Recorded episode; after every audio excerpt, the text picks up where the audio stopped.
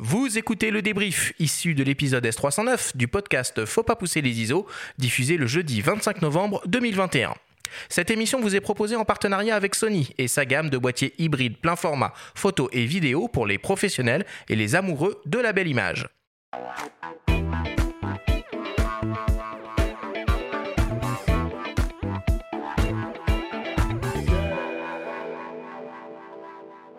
Nous sommes toujours avec les journalistes Bruno Labarbère et Louis Royer pour notre grande sélection des meilleurs boîtiers hybrides 2021.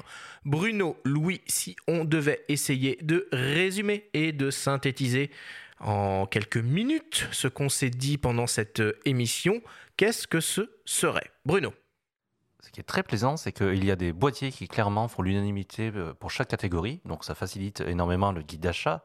Euh, je vais commencer par la PSC. Tout le monde était d'accord pour dire qu'il fallait un XT4. Si vous avez les moyens, achetez un XT4. Et si vous n'avez pas les moyens, achetez un XT30 ou un XS1. XS10 XS10. XS10. Il reste cher le XS10, attention, t'es au-delà du millier d'euros quand même. Non, non, il est sous Euh, le 1000 euros, il a, il a 9999. Ouais, mais en kit, il faut une optique avec. Oui, en kit. Bah, tu peux faire de la photo sans optique, mais je- C'est très surfait les objectifs. on, on, on approche des, des promotions de Noël, donc à mon avis, les petits Ah. kits euh, sous les 1000 euros seraient tentants de, de sortir de la part de Fujifilm. écoute, euh, ouais, à suivre, mais moi je l'ai pas vu à ce prix. Mais on va dire chaos technique euh, de Fujifilm. Louis, qu'est-ce qu'il faudrait retenir? Ah, il faudrait retenir euh, que même s'ils sont pas encore euh, très très présents euh, sur le, marché, enfin au niveau euh, image, au niveau marketing, je veux dire, le Panasonic en plein format, ils ont quand même quelques arguments à faire valoir, notamment avec le S5. On était aussi tous d'accord en disant que c'est un très bon rapport qualité-prix. Il est bon en photo, il est bon en vidéo. Il va juste un peu rebuter ceux qui, euh, ceux qui veulent faire de l'animalier peut-être ou du sport, parce que là c'est pas le, c'est pas l'autofocus le plus vif et la rafale est assez anecdotique. Mais pour ça, il y a quand même plein plein de choix maintenant en 24-36. On n'a pas parlé de micro 4 tiers, mais le, le G9 euh, a quand même aussi euh, recueilli un peu nos, nos suffrages. Voilà, avec les mises à jour successives, ça reste un boîtier euh, assez, assez emblématique. Donc, euh, je pense que c'est lui qui prend, qui prend la première place aussi. Très bien. Quels sont vos coups de cœur? On n'a pas parlé un peu des coups de cœur. Benjamin, tes coups de cœur, toi, dans les différentes catégories? Si on en a un peu parlé, c'est vrai que le S5, moi je l'aime beaucoup parce qu'il est équilibré. J'aime beaucoup le Z6 II, moi, chez Nikon. J'avais été très frustré sur les premières euh, versions, Z6, euh, Z7 II, avec un seul slot pour carte mémoire, les XQD. Je reste un peu frustré parce que au niveau de l'écran, j'aurais aimé qu'il fasse un écran sur rotule, un peu comme euh, Sony commence à le faire. euh, mais ça reste, en termes de polyvalence et de qualité de visée, d'autofocus, et moi qui ai d'anciennes optiques Nikon AIS notamment, un outil que, que j'aime beaucoup aussi. Alors pour les coups de cœur, euh, pour le 24-36, même si Nikon sont de très bons produits, je trouve qu'au niveau ergonomie c'est vraiment pas mal.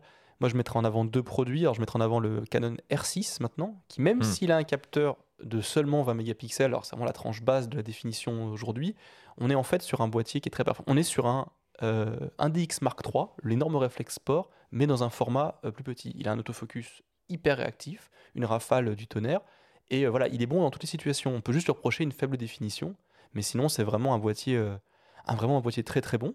Et sinon, je mettrais aussi en avant le Sony A7 IV, donc qui est plus récent, lui qui vient de sortir, qui, ben, à mon goût, est un peu cher parce qu'on a quand même un, gros bond de 500 euros par rapport à la 7 III qui est sorti il y a quelques années.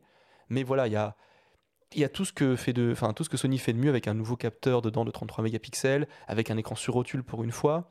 Il y a juste un peu la partie vidéo où on est un peu frustré parce qu'on attendait de la 6K au moins, on attendait euh, plein d'avantages, plein d'avancées, je veux dire. Et on est sur un boîtier en fait qui peut faire bien mieux que ne fait la 7S III mais tout d'un coup qu'on a euh, bridé. Parce que là, c'est vraiment Sony fait de la segmentation de gamme et on se retrouve avec un, un boîtier qui en vidéo, un énorme crop en 4K 60p, alors qu'il n'y a pas de raison, dans, hormis le fait de vouloir vendre plus d'A7S III, il n'y aurait pas de raison de brider cet A7 IV, quoi. mais qui est un excellent boîtier pour par ailleurs. Bruno Moi, j'aurais deux coups de cœur. Euh, en 24-36, euh, euh, j'aime beaucoup le Leica SL2S, qui foncièrement est un Panasonic Lumix S5 rhabillé, mais joliment rhabillé, qui a l'avantage d'avoir ben, un viseur de 5 millions de points. On n'a pas parlé, mais c'est aussi un petit peu le, défaut du, du S5 qui soit retenu sur ce côté-là, et euh, d'avoir un écran secondaire. Et en plus, un Leica. Euh, voilà, donc euh, ça, ce petit coup de cœur en 24-36 et un APS-C. Si personnellement je devais acheter un APS-C, ce serait euh, un Ricoh euh, GR3X, donc qui n'est pas un hybride. Je suis désolé, je vais me faire taper sur les, voilà, sur les. Hors catégorie. Voilà, hors catégorie, mais bah, on a tous les avantages de l'APS-C, un super objectif, un super capteur et ça tient à la poche. Bon, alors le Ricoh GR3X, le seul compact hein, un peu hein, qui est sorti de l'année, donc ça règle le problème de cette catégorie-là.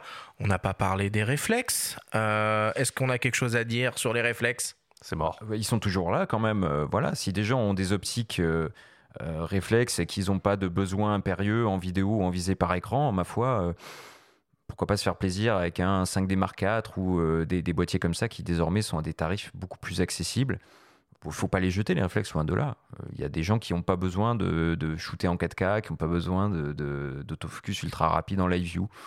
Hum, mais j'ai toujours un D750 perso euh, que j'utilise de temps à autre et ça, voilà, ça reste des boîtiers tout à fait capables. Maintenant, investir sur un système réflexe n'est pas forcément un choix pour l'avenir puisque euh, toutes les gammes optiques sont pas appelé a priori à être renouvelé. Elles bah, sont même arrêtés. Hein. Chez Canon, ils ont dit qu'ils ne feraient, plus d'objectifs réflexes. Donc, de toute façon, là, c'est un énorme acteur du marché qui a dit bon, nous, les réflexes, en fait, euh, bah non, stop. Bah, il y, a Ricoh qui continue. Après, voilà, c'est un peu l'exception, puisqu'ils ne sont pas sur le segment, euh, voilà, sur le segment hybride. Donc, il y a les Pentax qui continuent à vivre. Il y a eu le K3 Mark III cette année, hein, qu'on aurait pu citer aussi. Mais eux, ils restent isolés sur leur segment. Donc, on ne peut pas bannir les réflexes. Mais on ne peut pas non plus dire aux gens d'investir. C'est un peu comme en automobile, on, on, va peut-être pas conseiller aux gens d'investir dans un diesel aujourd'hui. Louis, toi qui as une, vision euh, très claire aussi de ce qui se passe du côté des smartphones euh, en mobilité, est-ce qu'il y aurait un ou deux modèles qu'on pourrait conseiller pour un, pour un photographe, là, pour le coup, vraiment hein? Euh, Tout le monde est photographe, personne n'est photographe, évidemment. Alors si on voulait vraiment prendre un, un téléphone qui répondent au mieux à nos besoins en photographie, qui se rapprochent le plus de nos expériences euh, qu'on a avec un boîtier traditionnel, il faudrait se tourner évidemment vers les, nouveaux euh, Google Pixel 6 et euh, Pixel 6 Pro, qui sont peut-être les appareils photo, enfin les téléphones avec les meilleurs appareils photo du marché. Après, c'est la, gloire est toujours éphémère en smartphone, c'est que dans six mois, il y aura toujours mieux, il y aura toujours plus performant. Là, mais voilà, là, on est sur des, des smartphones, ils sont tellement euh, tellement aidés par leurs algorithmes, par leur IA, qui proposent des photos vraiment sorties de, sorties de boîtier, entre guillemets, qui sont euh, tout bonnement exceptionnelles.